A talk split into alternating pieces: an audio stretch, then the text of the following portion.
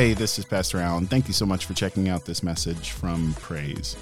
Every year in advance of Christmas, we take the four weeks leading up to December 25th and we talk about the four themes of Advent, which are hope, peace, joy, and love, in light of Jesus Christ coming and being among us. I hope that this message and this series is meaningful for you.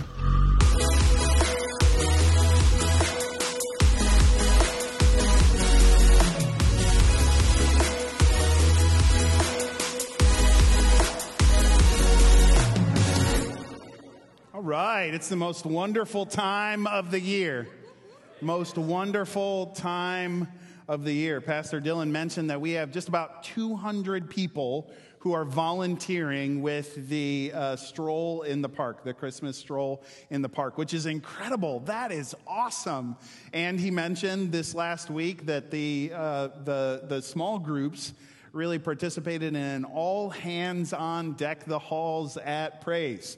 Um, so, really, all of the Christmas decorations, everything you see around, everything on stage was done by our small groups here, which is incredible. Thank you so much um, just to them. That's super, super cool.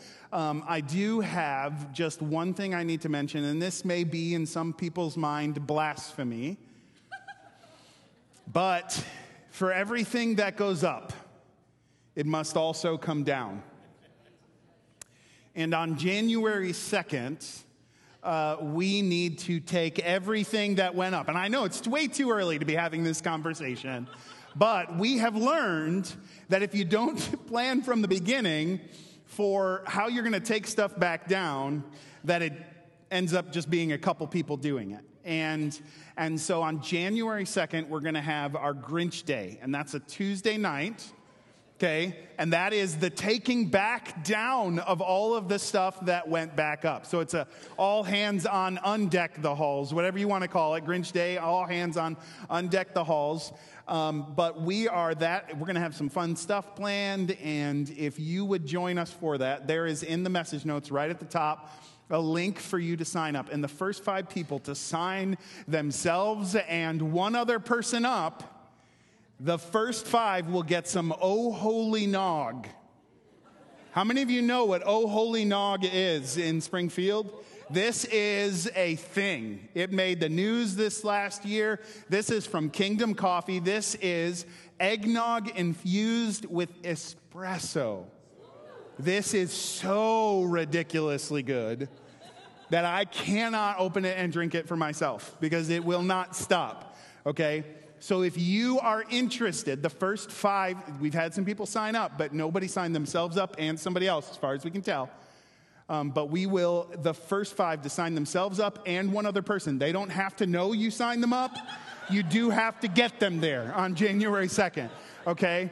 So the first five, and we already have them purchased. You can pick them up today, okay? So make sure to get them. But I have one right here coffee infused eggnog, oh holy nog from Kingdom Coffee. And I want to give this to Grady. Grady, where you at? Grady, this is Grady's last Sunday. Grady, this one's for you. I hope you're not allergic to eggs or nogs, um, but this is his. Thank you very much, Grady. Congratulations. Enjoy. You can drink it now. Um, there's nothing else in there besides coffee, I'm pretty sure. So, um, but this is his last Sunday with us as an intern at Praise.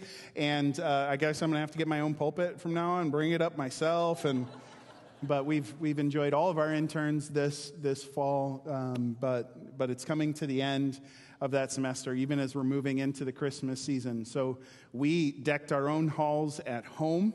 And as part of that, Liz went and got some eggnog from the store. And when she brought it home, I saw the carton, and it was by Southern Comfort.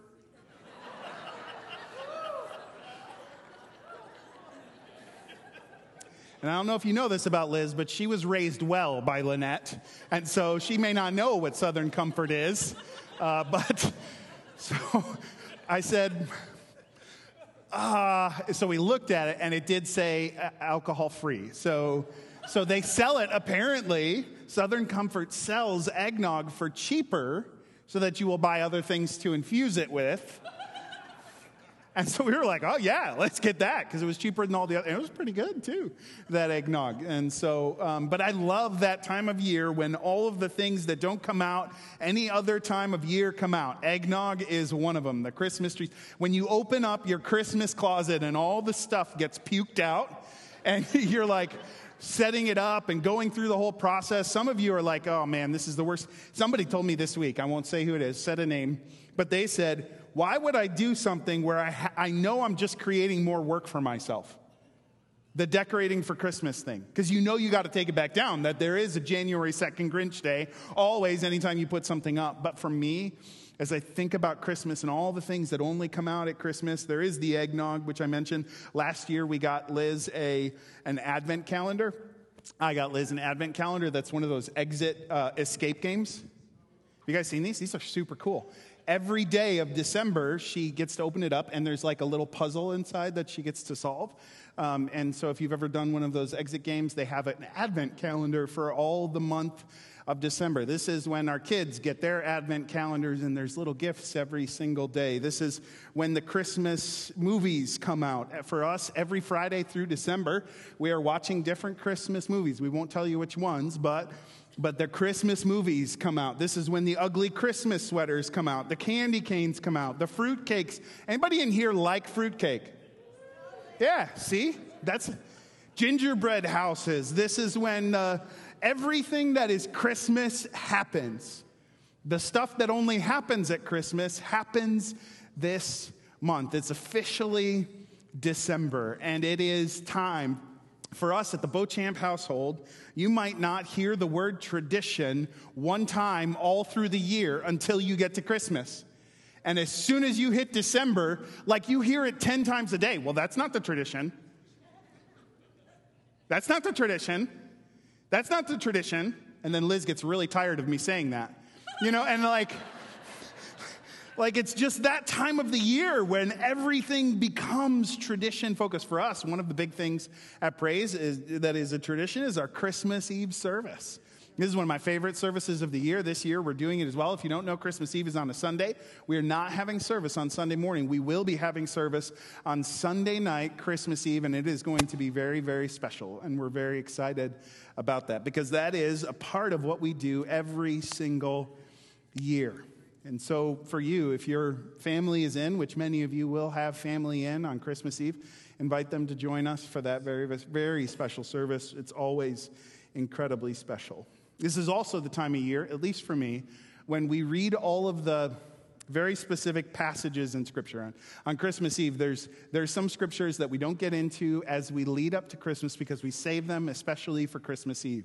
But there are certain passages, even in the Bible, where, where maybe they're passages that we only read at Christmas, that we only bust out during that time of the year as we're approaching uh, the celebration of Jesus' birth, and they're appropriate for us to do so. And so today I want to read just a few of those to you as we're going through our Advent series. And so I, I'm going to go to two of the most beautiful passages that we quote all of the time and they're both in Isaiah. And the reason why is Isaiah, maybe more than any other prophet, I mean, they all were talking about Jesus. But Isaiah really zeroed in on a few things in particular, and especially with Jesus' birth and what it meant that God was coming to be with us. And so, those passages that we always read, of course, Isaiah chapter 7, verse 14, love this verse. All right, then, the Lord Himself will give you a sign. Look, the virgin will conceive a child, and she will give birth to a son, and will call him Emmanuel, which means God is with us. God is with us. That means something.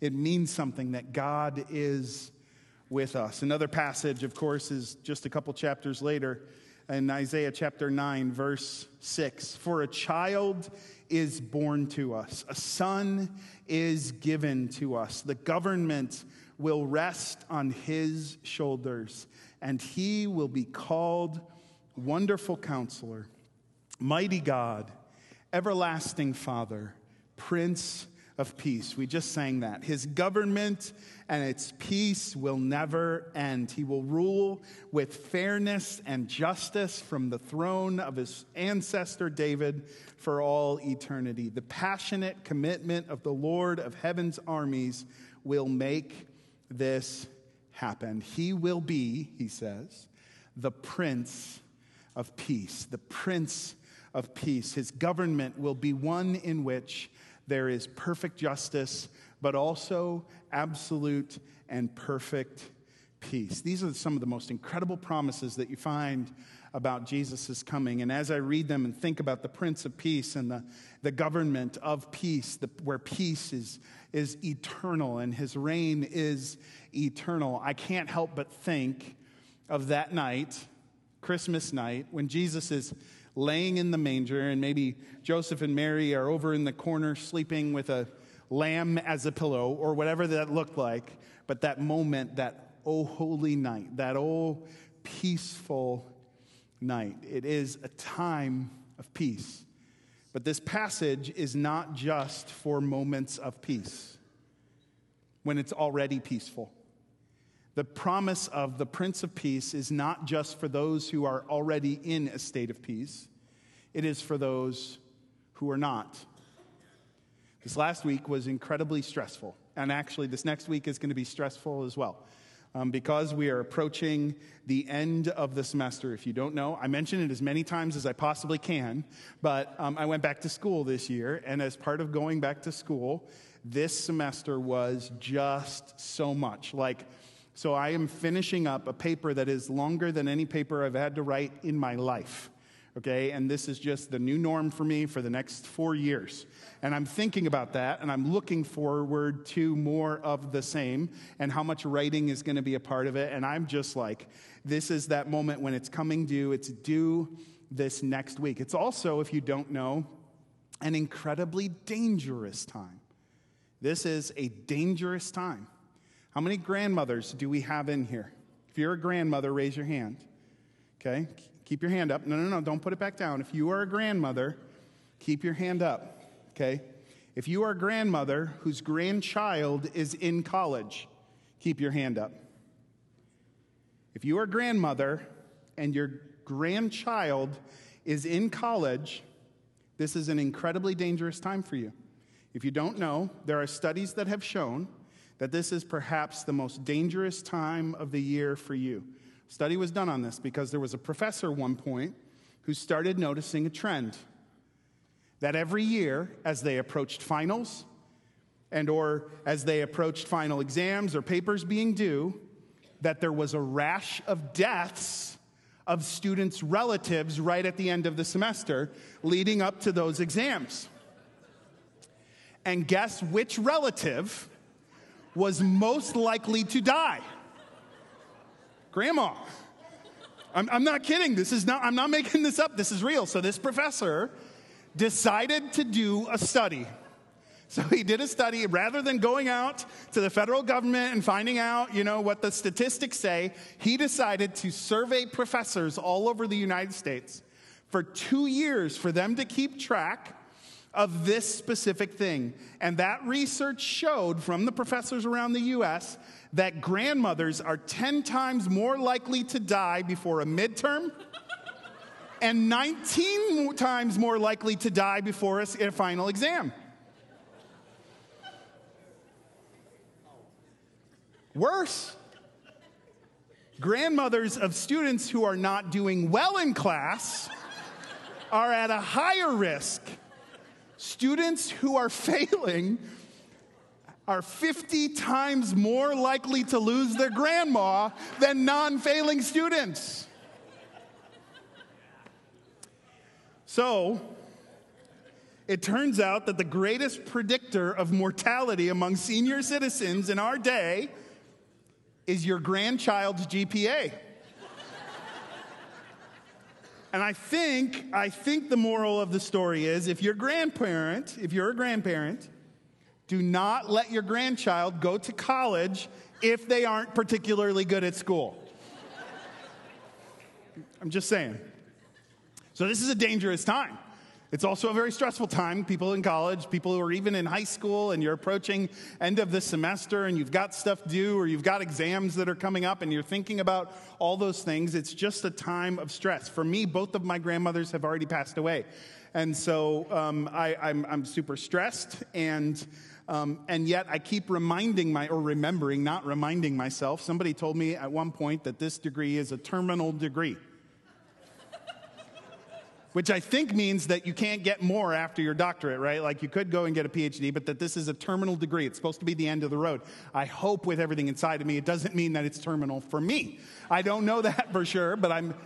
So as I'm looking at that and I'm thinking about all this and all of the stress that's associated with it, knowing that just here in about a week everything's going to change, but all that stress was just tearing me up inside. Like I'm just, and I just did what I always do when I get to that point where where I'm just stressed. I did what Scripture tells me to do. I just began to cast my cares upon God. I prayed.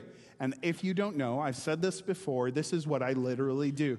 When I'm at the point where I know I can't do anything about it, and all I can do is trust Him and walk the path that's in front of me, every time all those things begin to stir up inside of me, I literally will cast my cares on Him. As I'm praying, I will just take those things in my hand and visualize myself just casting them onto him. They are no longer my cares, they are his cares.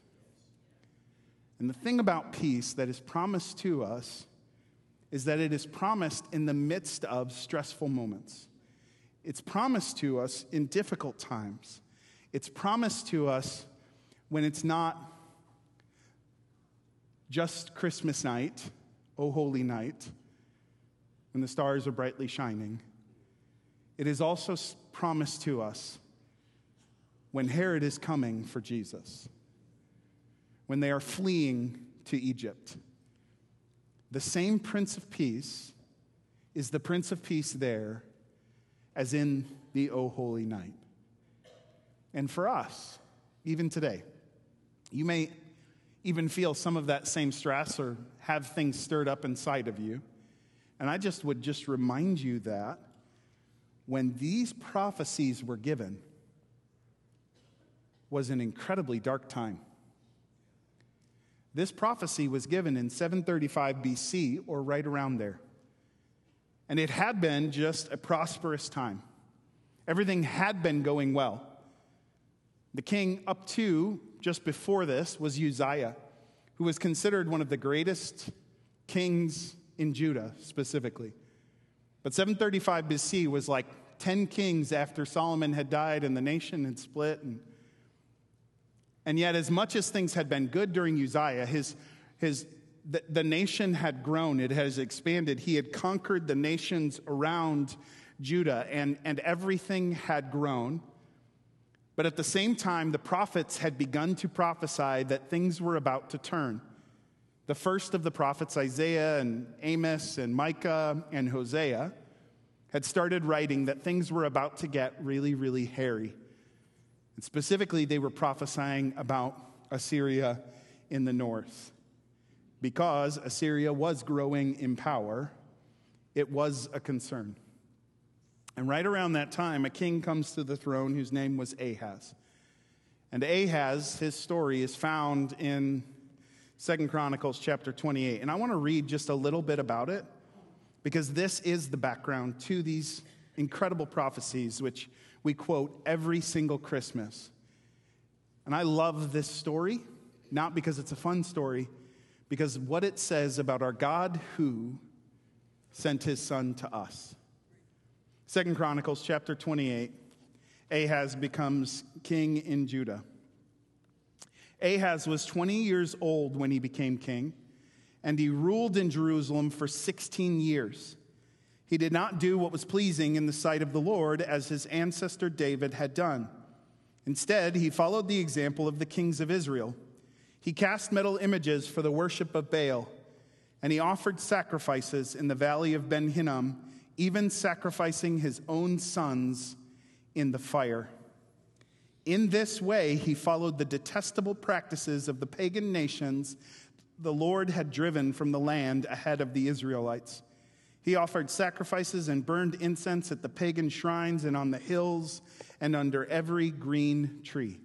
This is about as bad of an indictment as you can get against a king, especially in Judah of the line of David. It says he walked in the ways of the kings of the north in Israel, where things were not submitted to God. It was not of the line of David. And it says that he even offered sacrifices of his own sons. He is not the first of the kings of Judah to worship Baal. He is not the first of the kings of Judah to worship at the high places, which was all forbidden. He was not the first to worship under every green tree, but he was the very first king of Judah who sacrificed his own sons. He wasn't the last, but he was the first. And he, that may have been to the god Molech or it may have been to the god Baal. He may have sacrificed his sons to both of those. I, we don't know exactly. And we're not even sure what caused him to do that because that's not normally what you lead with when you're worshiping a God. Like you don't start with, that's not the initiation. No one would serve that God. Normally, it was when there was no other way to, where to turn. That's the extent that somebody who had no other hope would turn to, right? Like there's a, there's a story of the king of Moab in Second Kings chapter 3 where he's trapped in his capital city. And he's surrounded by actually Judah and Israel, the people of Judah and Israel and they're, they're pressing in on him. And so he, in order to save himself and save his kingdom, he sacrifices his son to the God in order to show just how serious he is. Like, that's not, it's not something you do on the front end right? It's not something where you're just getting started with an idol that you begin with child sacrifice. Typically, that was, if it would happen at all, it was the last resort of somebody who had no other hope. Okay, so, so if there was an idol, typically how it would begin, you would begin by setting the idol up and you would provide for the idol. Like you would give it some little food here or there. And, and, and in that way, the idea was you were making that idol beholden to you. Like that God owed you something because you were taking care of that God. And so after you did that for a while, then, then the God would have to bless you. But as things get worse and worse and worse, no longer is that God serving you. Now you are totally beholden to it. And that's how it still works to this day with idolatry. It starts with just a little thing here or there. And then before you know it, that thing owns you completely, and you will do whatever it takes and sell yourself completely. And that's what happens to him. Now, we don't know exactly what brings him to that point. It doesn't tell us. We do know that things start turning against Judah. Judah was in its like, not golden years, but it's considered its like silver years at this point. The golden years were David and Solomon, but after Uzziah, that was a time of like agricultural and technological advancement and growth for the nation. But all of a sudden, everything turns during Ahaz's reign.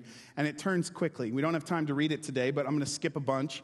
From verse 5 down to verse 15, it kind of tells you that um, the nations in the north, Syria and Israel, form an alliance against Judah, and they come and they attack.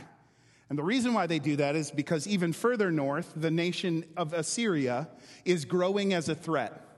And so they tried to form an alliance with the three of them Syria, Israel, and Judah.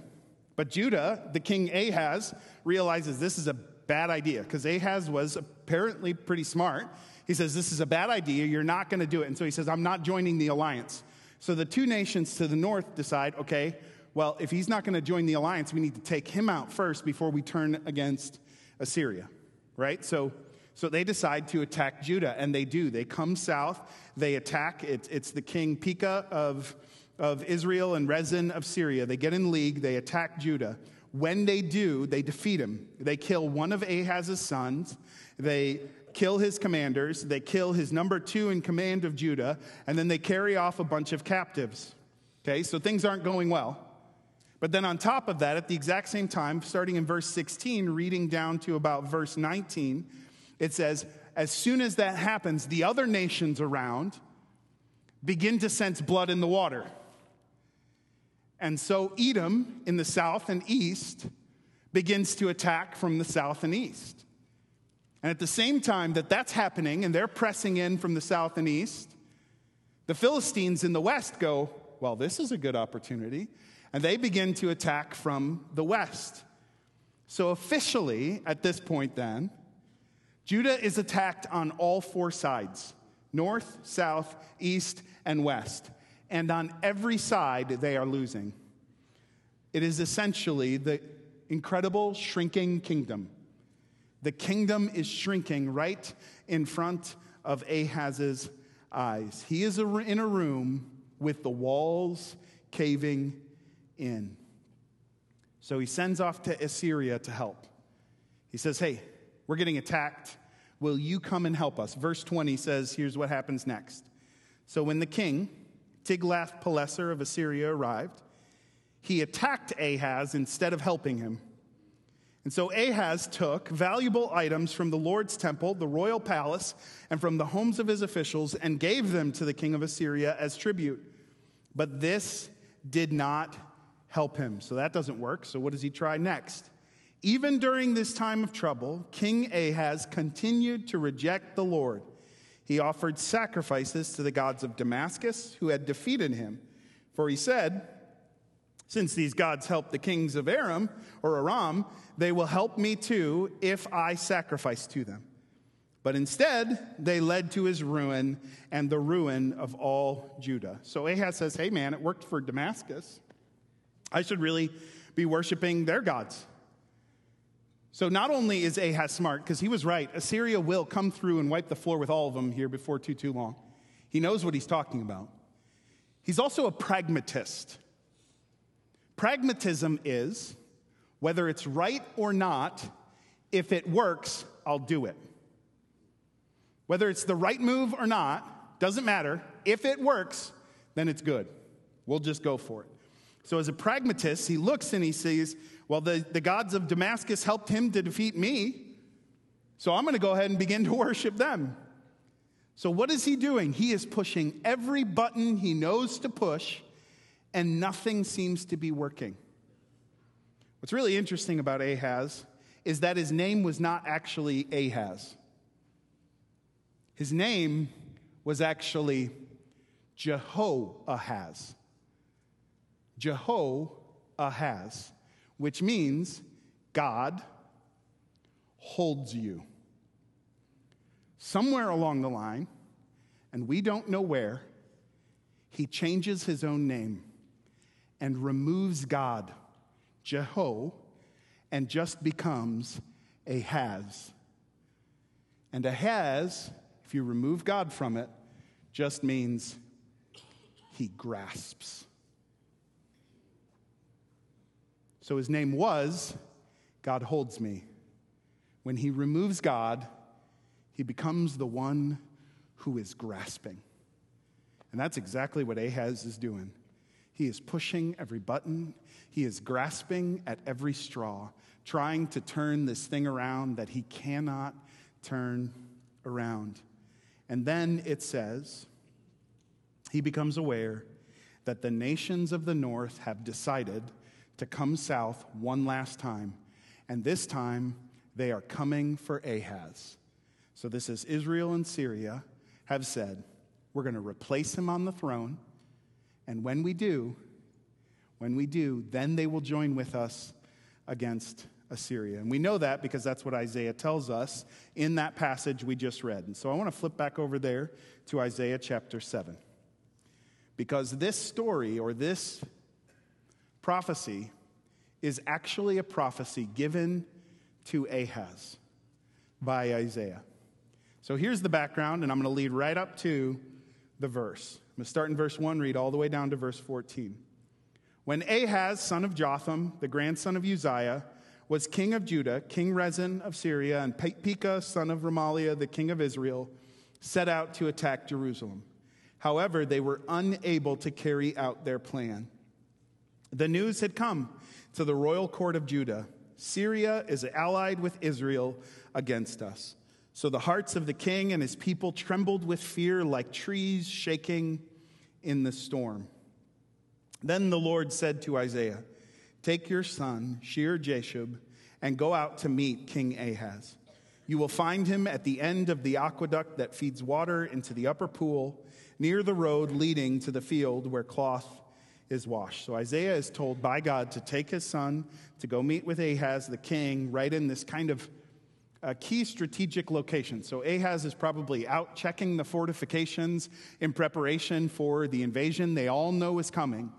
And so he's checking to make sure that the, if the city is going to be sieged, that the water supply is, is, is going to be solid. And, and so Ahaz is there inspecting it. And that's where Isaiah goes. And whether he knew Ahaz would be there or not, God did. So he shows up, and there is Ahaz. And it says, Then the Lord said to Isaiah, uh, sorry, let me say, uh, actually, down in verse 4 Tell him to stop worrying. Tell him he doesn't need to fear the fierce anger of these two burned out embers King Rezin of Syria and Pekah, son of Remaliah. Yes, the kings of Syria and Israel are plotting against him, saying, We will attack Judah and capture it for ourselves. Then we will install the son of Tabeel as Judah's king.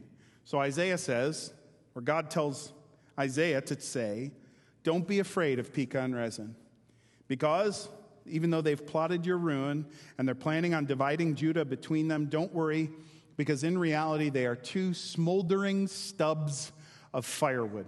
I mentioned to you earlier this year that I had to cut down an important tree to me. That ash tree that's set right in front of our house that we love because it provides shade.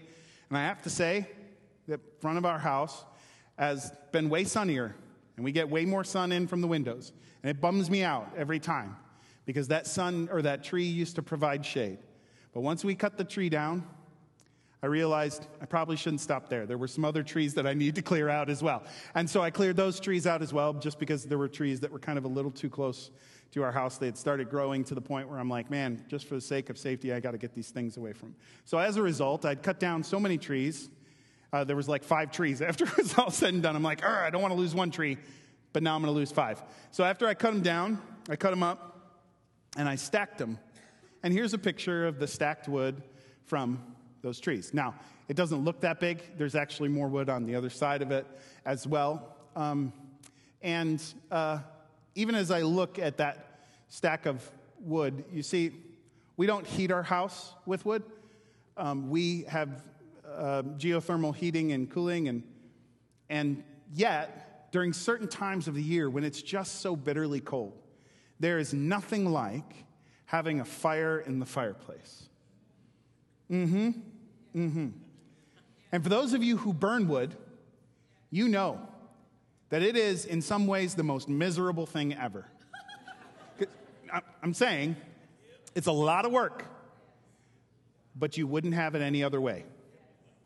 Right? That's the thing for people who burn wood. They're like, man, this is so much work as you're splitting wood, cutting wood, bringing the wood in. Every time it's so cold and you go outside in order to get more wood and bring it in. It's a lot of work. And a lot of times it's miserable, and you wouldn't have it any other way. That's what it is for me. Now, I have wood that is prepared for this year. It's split. This is wood that's too green in order to burn. But when I look at that wood, you know what I think of?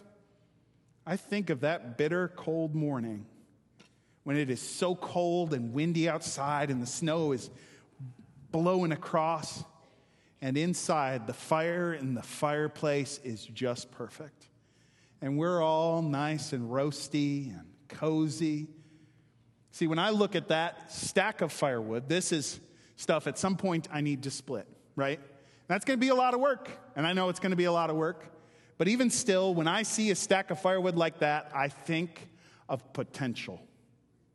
That is to me, when I see that, I think of that cozy, warm day and the fire going. That's what that stack of firewood looks like. Now, when I cut that tree up, there was some that was too big to split.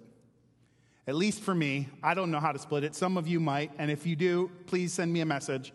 But these suckers were huge. And I'm like, I'm not splitting that. So I took my tractor, chained it around the bucket, brought it out in the woods, and I dropped it. You can see it right over the edge. In fact, I'm going to zoom in on it. Those things are beautiful logs And every day when I pull out of my driveway and I look towards that beautiful stack of wood, I see incredible potential. And then I glance just a little bit off to the right, and I see these beautiful logs sitting out in the woods, and they taunt me. And I think those woods, those, those logs sitting out in the woods are going to rot. And all that potential is going to go to waste. And they taunt me. So if a stack of firewood is potential, if rotting firewood is wasted potential, what is a burned out ember? It is exhausted potential. It has already been burned, and there is nothing left. What God says here to Ahaz is these two nations to your north, stop worrying about them. There is not much left. In fact, he continues on. He says to them, These are nations which are near their end. He says, You see the threat. What I see is exhausted potential. There is nothing left. He continues and he says, This is what the sovereign Lord says This invasion will never happen, it will never take place. For Syria is no stronger than its capital, Damascus, and Damascus is no stronger than its king, Rezin. And as for Israel, within 65 years it will be crushed and completely destroyed. Israel is no stronger than its capital, Samaria, and Samaria is no stronger than its king, Pekah, Pekah, son of Remaliah. Unless your faith is firm, I cannot make you to stand firm. God says all that's left of these nations is their capital. All that's left of these capitals is their king. And these kings are just plain not that strong. There's not much left to them at all. And he says, within 65 years, Israel will be so destroyed that you will not even be able to call the people who are living there a people of God anymore. They won't be Israel. In case you're wondering, that is exactly what happens. Assyria wipes the floor with Aram and Israel two years later in 732 BC, deporting many of the citizens. 11 years after that, in 721, they come back and completely destroy the northern kingdom, carrying off even more. By 669 BC, they come through one last time for final deportations and settling those people all over the place, which is exactly 65 years after the prophecy was given. It happens exactly as God says it will. The people who are left there are too shattered to even be called a people. So God makes that promise to him. And then he says, Unless your faith is firm, I cannot make you stand firm. ESV says, If you do not stand firm in your faith, you will not stand at all. If you do not stand firm in your faith, you will not stand at all. God says, I know this looks bad. I know it feels like everything is crumbling because it is. But don't look to your surroundings, look to me. Because if you don't look to me in faith, you won't survive at all. Verse 10. Later, the Lord sent this message to King Ahaz Ask the Lord your God for a sign of confirmation, Ahaz. Make it as difficult as you want, as high as the heaven, or as deep as the place of the dead. But the king refused. No, he said, I will not test the Lord like that, which sounds really spiritual, right? Like he's quoting from uh, Deuteronomy chapter 6 Do not test the Lord your God. And so he says, I'm not going to test the Lord my God. I'm not supposed to test the Lord my God. And I guess you could say Ahaz is spiritual, but remember, he sacrificed his son to Molech. So, like, it's not the right kind of spiritual. He's just trying to appear pious here. He has no relationship with God. But God tells him, ask for whatever sign you want, as high as you want, as deep as you want, whatever, I'm willing to show it to you.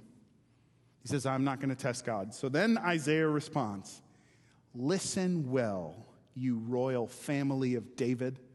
Now, I don't know if you caught this, but as far as I can tell, up until this point, God had told Isaiah exactly what to say. Now, Isaiah is ticked. He said, You don't want to test the Lord your God? What do you think you were doing? And he goes off. And in fact, if you pay attention, he's no longer even talking to Ahaz here. He stops talking to Ahaz and begins to talk to the entire line of David. Watch. Then Isaiah said, Listen well, you royal family of David. Isn't it enough to exhaust human patience? Must you exhaust the patience of my God as well? All right, then. The Lord Himself will give you a sign. Look, the virgin will conceive a child. She will give birth to a son and will call him Emmanuel, which means God is with us. The most beautiful, incredible prophecy speaking to the coming of God, God with us, Emmanuel, is given to a king who does not deserve it. Ahaz is one of the worst kings of Judah, if not the worst. And yet it's to him that God makes this promise. Matthew quotes it and says this is obviously about Jesus Christ. But Ahaz instead decides to send off to the king of Assyria again. And he says to the king of Assyria, I will become your vassal if you will come and save us. And so the king of Assyria does. And from then on, Judah becomes the vassal of Assyria, and then the vassal of Babylon, and then the vassal of Persia, and then the vassal of the Greeks, and then the vassal of the Romans. And right in the middle of this story is this incredible promise from God to this terrible king. And it is one of the most beautiful prophecies of the coming of Jesus Christ. And for the longest time, I wondered why in the world would God give such an incredible promise to such a despicable king? Why would God give such a beautiful picture of Jesus Christ coming to a king who is all over the map? And then, about six, seven years ago, I realized it's because of verse six. When the king, Rezin, and King Pekah came up with a plan. They said, We will attack Judah and capture it for ourselves. Then we will install the son of Tabeel as Judah's king. We have no idea who Tabeel is. It sounds like an Aramean name, but we don't know for sure. What we do know is this he is not of the line of David. And so these two kings have come up with a plan that flies directly in the face of God's plan. And God's plan is based on a promise that he had made to David 300 years earlier, saying that he and his descendants will sit on the throne. If their plan succeeds, then the line of David is cut off if their plan succeeds, the house of David ends. And that cannot happen because Jesus Christ is of that line. In fact, Ahaz, this despicable king, if you look in Matthew, he is sitting there as one of the ancestors of Jesus. And so Pekah and Rezin have no idea that they have wandered into dangerous territory, that their plan flies directly in the face of God's plan. And so Ahaz receives a promise from God. Do not worry, he says to Ahaz. Nothing will happen to you. He says, Ask for a sign. Ahaz says, I'm not going to ask for a sign. And then God gives him one, anyways. Here's your sign the virgin will give birth to a son, and that son will be God with us, Emmanuel. So Ahaz, the pragmatist, the grasper of straws, the button pusher, going for everything he can as his nation shrinks, would only be king for 16 years. And the Syrians' gods that he worshiped because they helped the Syrians to defeat him they don't defend the Syrians against the Assyrians in two years. And so Assyria comes through and all of them lose. And I read this story, and as much as I think Ahaz is such a despicable king, I think also I feel bad for him. Because I read his story and I just cannot help but feel the enormous pressure he must have been under. The enormous pressure that he must have been feeling every day as his nation shrank on his watch. He is losing in every sense of leading. And he's looking to silver bullet after silver bullet to, to save it all. And then, right in the middle of that, God has given him a sign that everything will be okay. And here's the thing I wonder Did Ahaz sacrifice his son before or after God's promise? At what point did he get so close to the end of his rope that he burned his own son as a sacrifice? When was it? Was it before or after God told him it's going to be okay? Like, at what point did he come to the end where he was willing to do whatever it took? Because we know he didn't pay attention to the prophecy. We know he didn't respond as God told him to respond.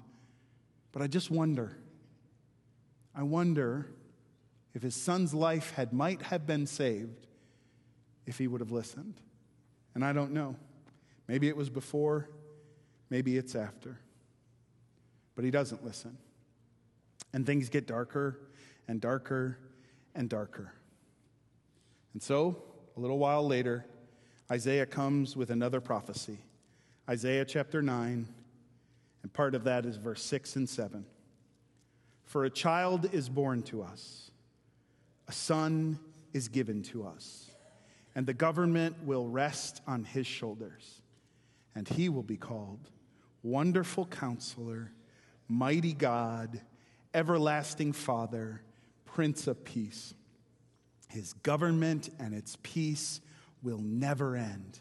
He will rule with fairness and justice from the throne of his ancestor David for all eternity. The passionate commitment of the Lord of heaven's armies will make this happen. Peace he is the Prince of Peace. It's easy to look back at Ahaz's story and to think, what was he thinking? But I, I also know at least some of what he must have been feeling. And I think others do too. Because there's this moment, and some of you have felt it before, or maybe you're feeling it now, or you will at some point in the future where it feels like the walls are closing in, you know? Like where where everything it just seems to be pressing more and more and more against you. And you're just scrambling to make something happen, to try to turn it around, right? And so you start swinging for the fence on every swing, like you're trying every silver bullet. You're working the system, you're hustling, like you're doing everything you can the promise of Christmas is peace. The promise of Christmas is when you are in the middle of a situation like that. You may not know exactly how it's going to turn out, but the promise of Christmas is that when you look at Jesus in the manger, that that should speak to you of the fact that God is with us, that it should be for you a sign. There's two words that are used in, in Isaiah for, for things like a sign. There's another one that shows up in, I read it last week, Isaiah 11, where it talks about a banner. And, and, and that word for banner is, is referring to the cross of Jesus Christ, that as you look at it, you will be saved right? So when we look at the cross of Jesus Christ, it communicates to us God's sacrifice for us. But then there's the manger. And Jesus in the manger is a sign to us. It is something that speaks to the fact that God is working in ways that we do not see, and that He sees things that we never will be able to, or at least not until the other side of eternity. And so, as we look at the baby, Jesus in the manger, God coming, leaving His throne, and being among us, even as we are pressed on every side, as, a, as we've been trying and trying and trying and trying, and nothing is landing, and we feel like we're grasping at straws or pushing every button, and we've done all that we can to do, and yet the walls continue to close in, that even still in the midst of that, there is peace. If, if we stand firm in our faith we stand firm in our faith. And just this morning, as I was reading this passage again and praying over it, I just believe the Holy Spirit spoke to me and said that there is somebody who is here today who has been in a situation just like this. And they feel like, why should I keep holding to my faith when God hasn't answered my prayers? And the response is what Isaiah said to Ahaz, or God said to Ahaz If you don't stand in faith, you won't stand at all. Hear that message again. If you don't stand in faith, you won't stand at all. That the faith is the only thing that is causing you to stand at all. So don't let go of that. Otherwise, it all comes crumbling down. If you don't stand in faith, you won't stand at all. And As I was reading this story and the peace that is offered in the midst of this situation, and reflecting on this verse, for a child is born to us a son is given to us, and the government will rest on his shoulders, and he will be called Wonderful Counselor, Mighty God, Everlasting Father, Prince of Peace. Prince of Peace. I think there are some people who want the peace without the prince, who want the kingdom without the king. But those two things cannot be separated. The peace comes as a result of the prince, the kingdom comes as a result of the king. And so the peace that is available to us in the midst of whatever our circumstances are, and whatever the stresses are, and whatever difficulty we're going through, is a direct result of our first surrender to Him as our Prince and our King, but then second, obedience to Him. I'm, I'm just so convinced of that. This week in particular, there was something, oh man, this is not the type of thing to be, as a pastor, saying. I was, I was in disobedience to something that the Lord had spoken to me when I was on my spiritual retreat. There was something He told me I needed to do and I didn't do it. I thought, well, it can't really be that big of a deal, right? Like, just because he told me to do it doesn't mean he really expects me to do it, right? I know. Yes, yes. That's what you want in your pastor. So, but I'm just being open. This is where I was. And it's not a, I didn't think at the time, it was like just not a big thing. It was a very specific thing, though, that he told me, I want to see this change in your life. And I wasn't doing it. And for two months, I haven't been doing it. And then this week specifically, God spoke to me and said, Alan, the reason why you don't have peace is because you're in disobedience. You have not done the thing that I have told you to do. Man, that conviction. I repented and I said, Oh God, I am so sorry. I am so sorry. And I did what he asked me to do. And I will tell you that there is no more peaceful place than to be in obedience to God. He is the Prince of Peace. He is the God who said, I offer peace to you, but I must be the Prince in order for you to have that peace. It must be my government through which, my governing of your heart, through which that peace will be eternal for you. Obedience is necessary. And for Ahaz, man, like I know exactly what that is. Like that, even that name, Jehoahaz, he was meant to be the one who is held by God. But because he removed God from that, he became, he still needed to be secure. So what is he doing? He's grasping at everything. I mean, how perfect of a picture is it of what it's like when we remove God from our lives. We become the one from the one who was held by God to the one who is grasping at straws. That is exactly what it looks like for us. He is the Prince of Peace. For that peace, he must be the Prince.